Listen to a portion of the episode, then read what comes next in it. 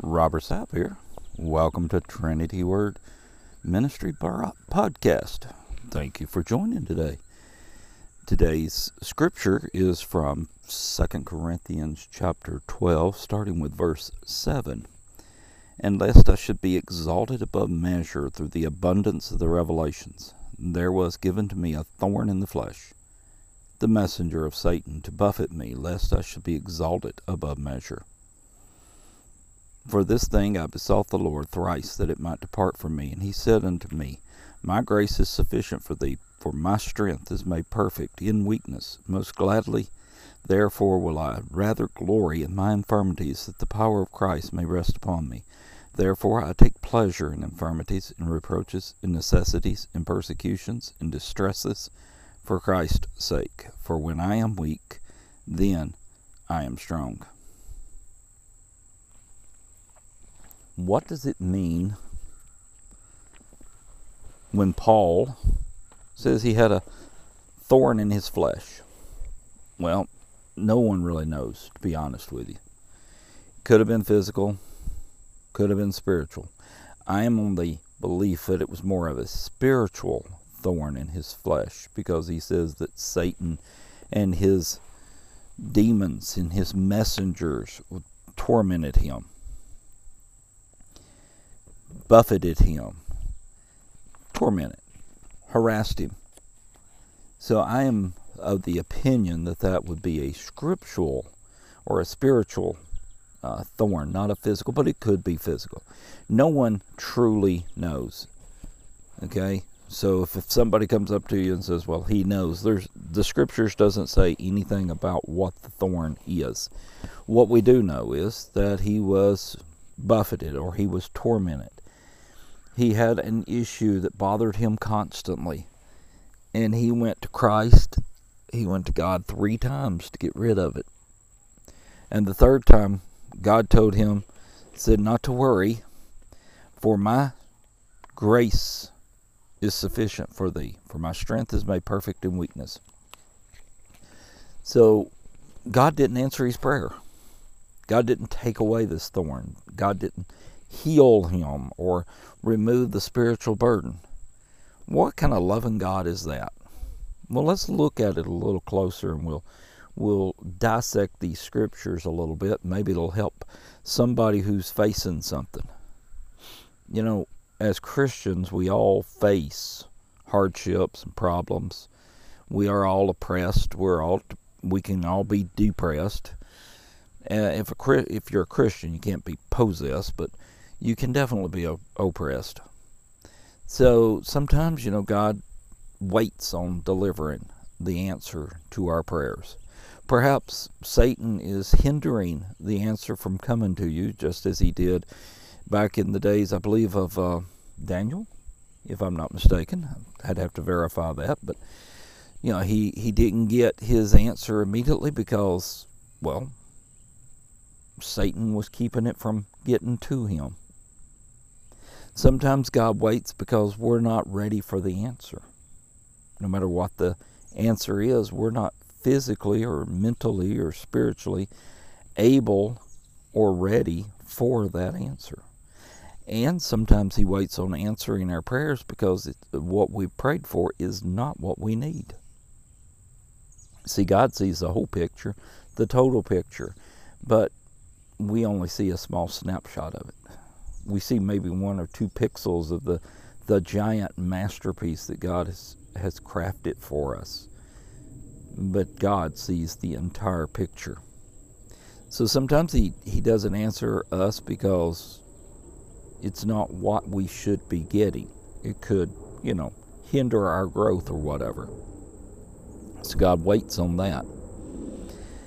But he said that he prayed three times or thrice. How often do you go to God with your concerns? How often do you ask God to help you? Is it just a once and done? Or is it you're bringing it to him on a regular basis? Sometimes he wants to see if we're serious about the problem and serious about requesting the answer. But he said, my grace is sufficient. Well, what is grace?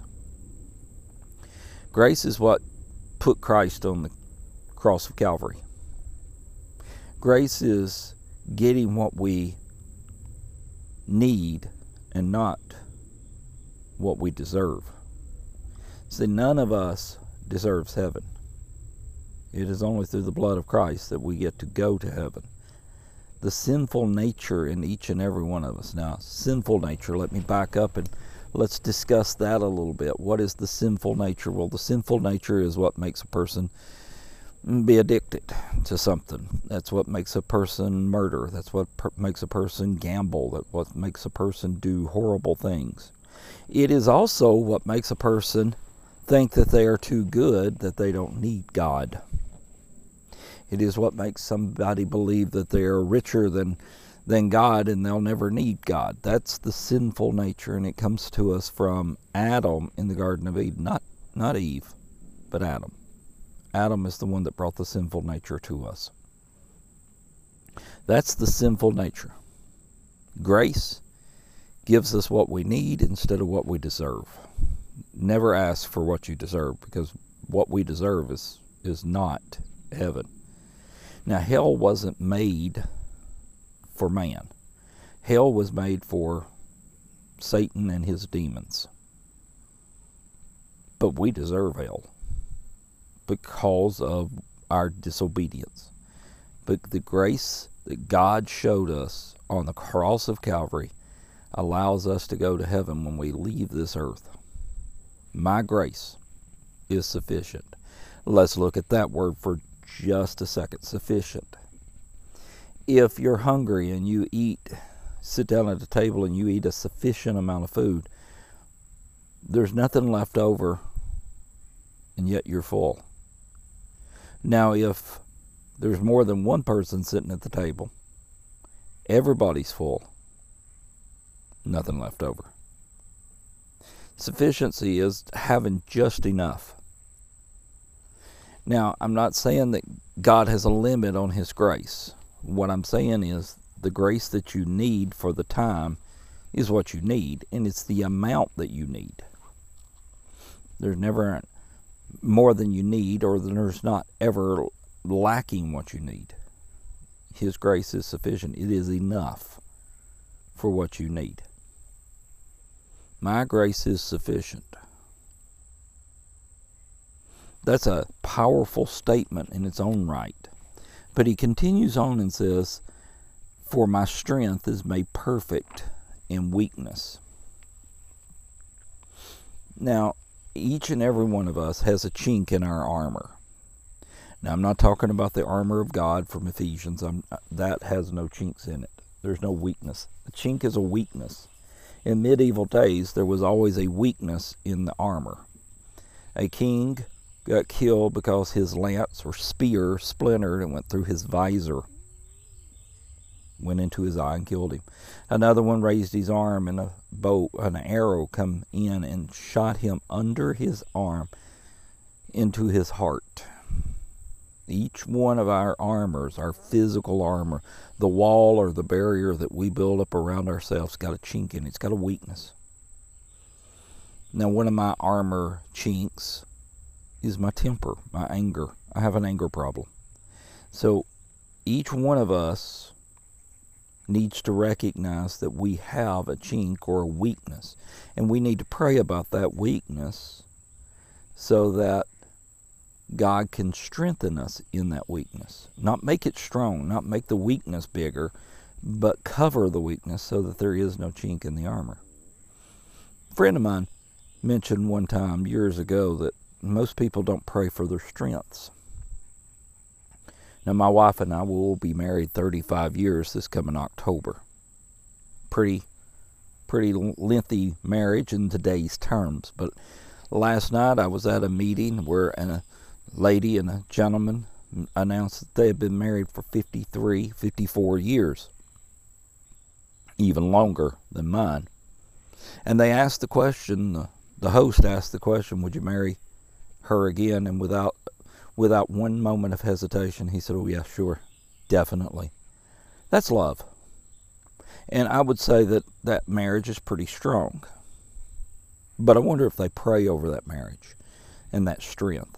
You see, getting back to my situation, I pray that God removes the temptation from me from other women or for other women. I pray about that. Even though my marriage is strong and I am not having an affair on my wife, I pray that God removes the temptation. In 35 years that my wife and I have been married, I've had to run a couple of times from ladies because of situations, because of incidences. And there's nothing wrong about turning and running from a temptation, from a problem. So pray about your weakness, but pray about your strength as well. Because you see, Satan can attack either one, and does regularly. We don't know what Paul's thorn was, but we know that he prayed 3 times, and God finally told him, "My grace is sufficient. In your weakness is my strength. Most gladly, therefore, will I rather glory in my infirmities, that the power of Christ may rest upon me. Most gladly, therefore, I will rather glory in my infirmities." 1994, I fell and broke my arm. I crushed my right wrist. I was thanking God, not for the crushed wrist, not for the broke arm. But it could have been so much worse. I could have broke my neck. I could have broke both arms. I could have done something else. So I wasn't praising God for my broken arm. My father-in-law would say, if you're going to praise him for a broken arm, you might as well pray and praise him for 2 and just go ahead and break the second one. We don't praise him for the broke arm. We praise him because it could have been worse. You survived. Now, in the surgery to redo my arm, my blood pressure went to the basement. They gave me some medicine, and I had an adverse reaction to it, and my blood pressure started falling quite rapidly. I don't think I ever lost consciousness, but I come really close. And as my blood pressure continued to build back up after a while, they couldn't do anything until my blood pressure got to a certain level. So I'm laying there. They couldn't give me anything. I'm in pain, and I can't have any relief. I remembered something my mother done when she told me when she was giving birth to me and my 5 siblings, my brother and my 4 sisters. I'm the baby of 6. She would quote Psalms 23. Well, I thought, if it'll work in childbirth, it's got to work for a broke arm. So I started quoting Psalms 23 over and over and over again. And before long, the pain was still there, but it was easier to deal with. It was easier to manage. So I wasn't glorifying God that I broke my arm. I was glorifying God that it was not as bad as it could have been. Therefore, I take pleasure in infirmities, in reproaches, in necessities, in persecutions, in distresses for Christ's sake. For when I am weak, then am I strong. They persecuted Christ. They persecuted him to death. They took him and put him on the cross of Calvary. Who am I to complain about what I perceive to be persecution? I live in the United States of America. Pretty safe, pretty freedom-loving country, even to this day. Some will tell you, they're taking away all of our freedoms. But I'm still able to get up tomorrow morning. This is Saturday afternoon. I'm still able to get up tomorrow morning and go to any church that I choose without fear of arrest, without fear of being shot, without fear of anything else going on. So in that respect, I am very blessed. Now, do I believe it'll always be that way in this country? No, I believe eventually we will see Christians being persecuted even inside the borders of the United States of America, just as they are in other countries right now. But I feel blessed that I was born an American, that I'm born to and able to do these podcasts. I'm sitting out under some trees right now watching the birds play, and in public, I'm able to read my Bible. I'm able to carry my Bible. I'm able to do all of these things. And in that, I thank God for it, because I know some people in some countries can't do that. So I'm very blessed in that respect. So I don't feel like I have been persecuted. However, I do know of other countries that there is persecution going on right now in Afghanistan, for instance, with the withdrawal of the American forces, the American citizens that are in Afghanistan are being persecuted or are in fear of being persecuted, even to the point where they could be killed. So I encourage you, each and every one, to pray. Join me in prayer for Afghanistan, for China, for all of these countries that are allowing the Christians to be persecuted. For that matter, for every country that's allowing any persecution for any people. Now, no, I don't go along with the Muslim belief, and I don't believe that we can coexist, but I do believe that humans should not be persecuted for their beliefs. So I encourage you to pray with me for those individuals that are being persecuted for whatever reason. We need to pray and seek the Lord's guidance, and seek the Lord's wisdom, and seek the Lord's help in these issues. And as we're praying, pray for one another. Pray for your church. If you get a chance to go to church, pray for your church. Pray for your neighbor. Pray for your family. If you will, send me a prayer request, and you can do it on trinitywordministry.com. You can go out there to that website, www.trinitywordministry. That's all one word, trinitywordministry.com. You can send me a prayer request. I'll get it to my email. I'll pray with you, pray for you. You can send me a voice message or a message on Anchor. You can send me a message on Anchor, and I will pray for you and pray with you for that as well. We are all in this together. Whether you believe that or not, we're on this ball spinning around and around, going around and around. And the only thing that's going to help us, the only answer that there is Jesus Christ. There is no other way. And if you believe that there are multiple roads to heaven, understand that there may be multiple roads, but only one road gets you through the gate, and that's Jesus Christ. So I encourage you to pray. Pray to the God of gods, the Lord of lords, and seek His help and seek His advice.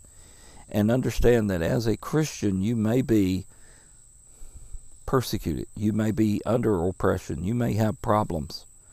But His grace is sufficient for whatever the need is, for whatever the problem is. His grace is sufficient. No matter what the situation, He is the answer. As I close, I will tell you this about my son. My son, when he was younger, I would tell him to take it to God in prayer and leave it there. And he finally looked at me and said, "How do you do that?" Well, I will give you an example of how to do that. I'm going to use my wife and I as that example. My wife got COVID in December of 2020. And she nearly died on me, be honest with you, and she's in the hospital for 16 days. We didn't know it at the time, but our insurance in the hospital was not communicating. They were not talking. They had a disagreement, and the insurance was saying that they weren't going to pay. We got a bill for $112,000. Now, some of you may be able to write that check without blinking an eye. $112,000 may be nothing for you. For my wife and I, that was more than we could come up with. My wife looked up at me and said, "What do we do?" Now, we pray about this. We leave it with God. Now, let me also back up and say that my wife is more of a prayer warrior than I am. And this concerned her. This concerned me. But we prayed about it, and we didn't worry about it. We didn't lose sleep over it. Somehow, God was going to take care of the problem. Whether He was going to send us a check for $112,000 or what, we didn't know. And it was irrelevant as to how He would take care of it, but he was going to take care of it. About a month or so later, we get another letter from the insurance saying, "Oh, we got our disagreements patched up, and we will now pay all but $85 of that bill." I can pay $85 a lot easier than I can pay $112,000. You say, "Oh, wow, that was going to happen anyway, whether you prayed or not." Possibly. I won't say it won't. I won't say it would or would not, but I am going to say that because we prayed about it, we left it at God's feet. We did not pick it back up. We never worried about it. We lost no sleep over it. That's laying it at the feet of Jesus and not picking it back up. So I encourage you, in your problems, in your situations, lay it at Jesus' feet. Don't pick it back up. Don't worry about it. When those doubts and fears come in, read Psalms 23. Read John 3:16. Read any scripture, Romans 8 and 28. Read any scriptures in the Bible to keep you from worrying about it. I will leave you with number 6, verses 24 and 26. And if any of you have listened to this podcast, you know that this is some of my favorite scriptures, and I end a lot of the podcast with them. The Lord bless you and keep you. The Lord make his face shine upon you and be gracious unto you. The Lord lift up his countenance upon you and give you peace, no matter where you're at in the world. And thank you. This is worldwide. This podcast is going worldwide, and I thank you for that. It is all up to God. It is all because of God. It's not me. I'm not no Bible scholar. I just tell you what I feel like God has laid on my heart. So I thank you for listening all over the world. So wherever you're at, I pray for the peace of God. Our Heavenly Father, Lord, we thank you for this day. We thank you for your many blessings upon our lives, Lord, for allowing us the opportunity to come again once more to your throne room, boldly asking what we need and asking for the desires of our heart. Lord, we ask that you'll touch and that you'll move on each and every one, each and every life that listens, whether it's soon or in the future, God, that you'll touch them, Lord, and that you'll give them the peace that passeth all understanding. And we ask this in Jesus' sweet and holy name we pray. Amen. Guys, until we meet again, take care of one another and look up. Your redemption draweth nigh.